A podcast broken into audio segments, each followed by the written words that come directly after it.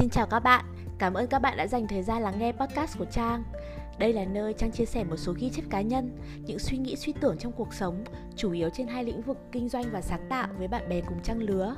Các bạn có thể tìm thấy podcast này trên Spotify, SoundCloud, Google Podcast và cập nhật những thông tin mới nhất trên trang Facebook cùng tên. Các bạn thân mến, tuần vừa rồi của các bạn thế nào? Tuần này chúng ta sẽ tiếp tục với phần 2 của tập podcast tuần trước nhé Tên là Làm thế nào để sáng tạo ở tập tuần trước thì Trang đã chia sẻ những cách thức giúp Trang duy trì cho mình cái khả năng sáng tạo trong nhiều năm qua. Trong dàn bài thì Trang có chia làm hai lưu ý và bốn phương pháp. Tập vừa rồi cũng là tập đầu tiên mà Trang thử nghiệm cái format chia sẻ kiến thức.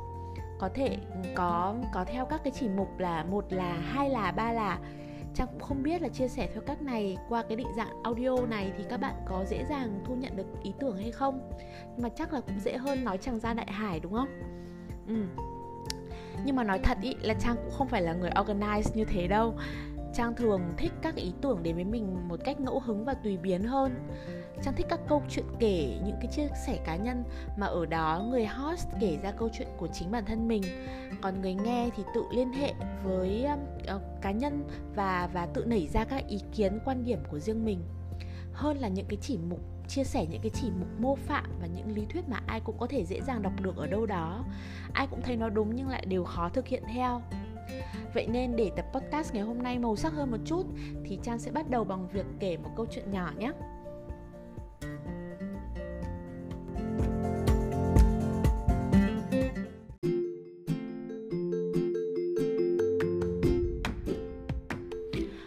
Ở một thị trấn nọ có hai chàng thanh niên vì đều ở độ tuổi 18-20 nên hai chàng trai còn rất vụng về. Họ đang trải qua một thời kỳ mà da mặt mụn nhọt và nhan sắc không được khá khẩm cho lắm. Vậy nên lúc này chưa có cô gái nào chịu hẹn hò với hai cậu.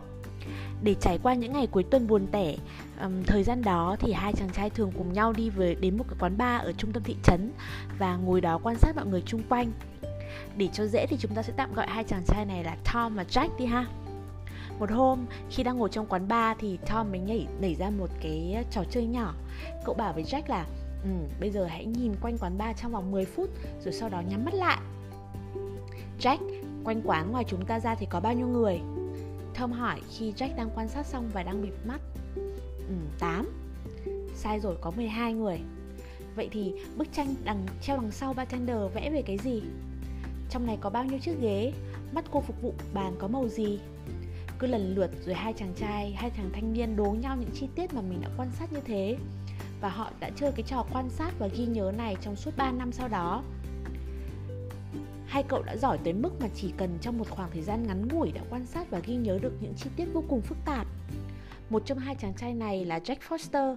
Sau này anh tham gia làm việc trong ngành quảng cáo chuyên nghiệp hơn 30 năm và anh tham gia giảng dạy các cái khóa học về sáng tạo này và xuất bản một cuốn sách thú vị tên là How to Get Ideas, làm thế nào để có nhiều ý tưởng anh đã kể lại cuốn cái trò chơi quan sát và ghi nhớ với người bạn ở thuở thiếu thời này trong sách. Và cách trò chơi này đã trong nhiều năm đã giúp anh ghi nhớ được một dữ liệu đời được một khoảng lớn những dữ liệu của đời sống ra sao. Anh còn nói là dữ liệu của đời sống hàng ngày diễn ra quanh ta vẫn đầy ắp như vậy. Nhưng quan trọng là ta rèn luyện cho mình một kỹ năng không chỉ nhìn mà còn thấy, không chỉ thấy mà còn ghi nhớ. Bởi vì như các bạn biết đấy, ý tưởng là được sản sinh ra bằng cách lắp ghép và liên kết các cái khả, uh, à, liên kết khác nhau của hàng ngàn dữ liệu.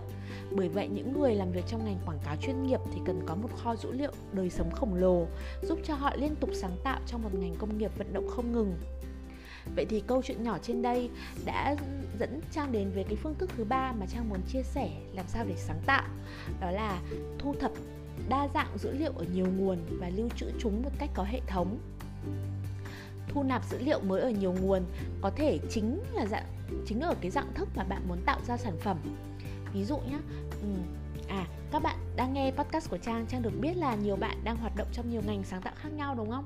Ừ, thì trong ví dụ như là nếu muốn viết thì ta phải đọc thật nhiều này. Ví dụ hoặc là ta muốn nghe nhạc hay là hát hay thì phải nghe thật nhiều. À, muốn chụp ảnh thiết kế đẹp thì phải xem thật nhiều. Hoặc là nếu có muốn làm comedian thành công thì chắc là phải gụ thu gom rất là nhiều câu chuyện hài hước trong đời sống đúng không? Thấm hút những cái dữ liệu dạng tinh này thì giúp chúng ta rèn luyện một cái mỹ cảm thưởng thức. Mà cũng nhờ đó thì kích hoạt trong ta cái khao khát sáng tạo. Giống như là Stephen King có nói trong cuốn On Writing một cuốn sách mà Trang rất thích nói về nghiệp cầm, cầm bút. Ông còn nói là để trở thành người viết bạn phải đọc thật nhiều và viết thật nhiều. Xét ra tôi không nghĩ ra cách nào tốt hơn. Là một người đọc chậm nhưng tôi vẫn đọc khoảng từ 70 đến 80 cuốn sách một năm phần lớn là tiểu thuyết tôi không đọc để nghiên cứu về cách viết. Tôi đọc đơn thuần là vì thích, tôi thích đọc và tôi muốn nghe các câu chuyện kể. Mặc dù vậy, khi tôi đọc, một quá trình học hỏi vẫn đang diễn ra. Mỗi cuốn sách mà bạn cầm trên tay, dù hay hay dở, nó vẫn có một bài học riêng để cho bạn học. Mà thường thì, một cuốn sách dở lại có thể dạy cho bạn nhiều điều hay hơn là một cuốn sách hay. Ồ, có lẽ là trang đang hơi xa đà với bộ môn viết mà trang theo đuổi rồi đúng không? Nhưng ở đây trang muốn nói đến cái dữ liệu đầu tiên mà ta nên thu thập thật nhiều đó chính là cái dạng dữ liệu ở bộ môn mà ta muốn tạo ra sản phẩm. Ví dụ như trang trang muốn viết tốt thì trang cần phải đọc nhiều chẳng hạn như vậy. Nhưng sẽ còn một cái dạng dữ liệu phong phú hơn chân thật và hỗn độn hơn. Đó là những cái dữ, dữ liệu dạng thô ở muôn hình vạn trạng trong cuộc sống mà chúng ta cần học cách quan sát và nhìn thấy mỗi ngày ví dụ như là trong cái cuốn uh, How to Get Ideas thì tác giả có gợi ý là mỗi ngày thì um, trong một tuần ý, thì mỗi ngày chúng ta nên đọc một cuốn sách về chủ đề mà bạn vốn không quan tâm. Hoặc là mỗi ngày đi đến nơi làm thì đi một con đường mới này. Hoặc là trò chuyện về cái người hơn bạn 10 tuổi hoặc là kém bạn 10 tuổi. Hoặc là nghe một cái loại nhạc mà bạn vốn không thích hay là gọi order một cái món ăn mà bạn chưa bao giờ từng ăn kích hoạt mọi cái xúc giác của mình uh, để thử nghiệm những thứ mới thường xuyên hơn. Chính là cái cách mà chúng ta tiếp nhận thu thu thập những cái dữ liệu thô trong đời sống những thứ mà tưởng tưởng như chưa có ích lắm trong ngày hôm nay. Nhưng mà một lúc nào đó và trang cái đây trang đã từng trải qua rồi một lúc nào đó uh, nếu mà chúng ta có cái hệ thống lưu trữ tốt ấy, thì chúng sẽ tự tổ hợp sắp xếp và biến thành những ý tưởng tốt mà ta không bao giờ ngờ tới. Phương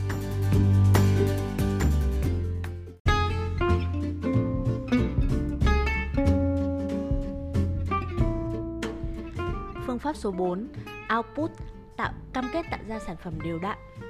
Chúng ta đã đi đến những phương pháp cuối cùng rồi và đây cũng là phương pháp khó nhất, tốn nhiều công sức và thời gian nhất. Đó là giam mình trong một căn phòng khóa và cam kết tạo ra sản phẩm một cách đều đặn.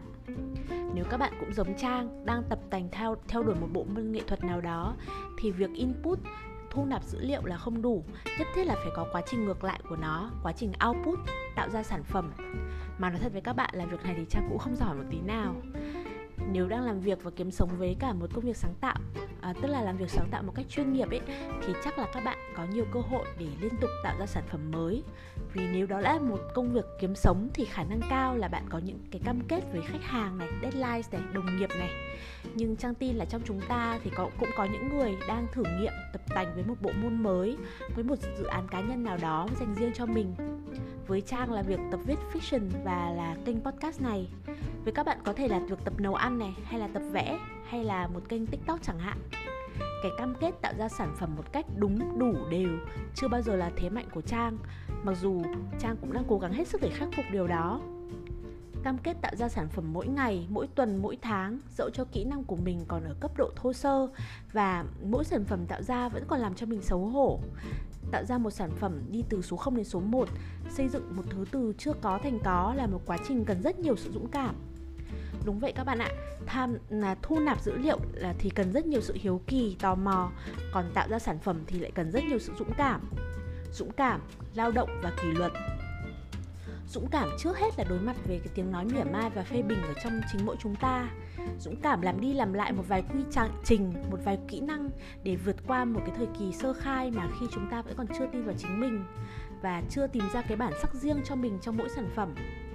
Nói thật với các bạn là mặc dù đã viết blog được hơn 10 năm nay và đã quen về cái tông giọng nói, tông giọng viết của chính mình lắm rồi, nhưng mà mỗi lần thu một cái tập podcast mới podcast mới và publish nó ra bên ngoài thì trang vẫn thấy rất là xấu hổ quá trình ngồi viết và chia sẻ những câu chuyện của mình này cũng giống như là việc dụ một con mèo nhỏ chui ra khỏi gầm giường vậy. Ừ, nhưng mà cùng với thời gian thì um, khi mà đã học cái cách hạ cái tôi xuống học cách vặn nhỏ tiếng nói của nhà phê bình ở bên trong mình um, trang cũng học cách giam mình vào một căn phòng khóa với những cái deadline do mình tự tạo ra để cứ mỗi tuần là tạo ra một sản phẩm mới. Dần dần cùng với thời gian thì trong vòng vài tuần vừa qua trang đã cảm thấy mình dần dần có những tiến bộ nhất định. Vậy thì quay lại với chủ đề ngày hôm nay. Làm thế nào để duy trì, luôn duy trì cho mình được một cái mạch nguồn cảm hứng phong phú và đầy đặn? Như nhà văn Haruki Murakami có nói Đó là một cuộc lao động không ngừng nghỉ.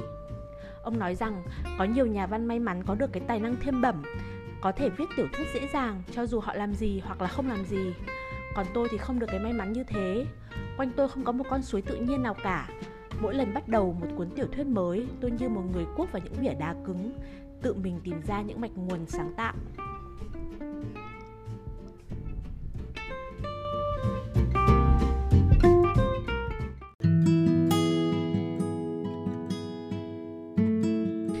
Các bạn thân mến, có lẽ là những lời rất hay của Murakami phía trên đây đã giúp Trang khép lại tập podcast ngày hôm nay.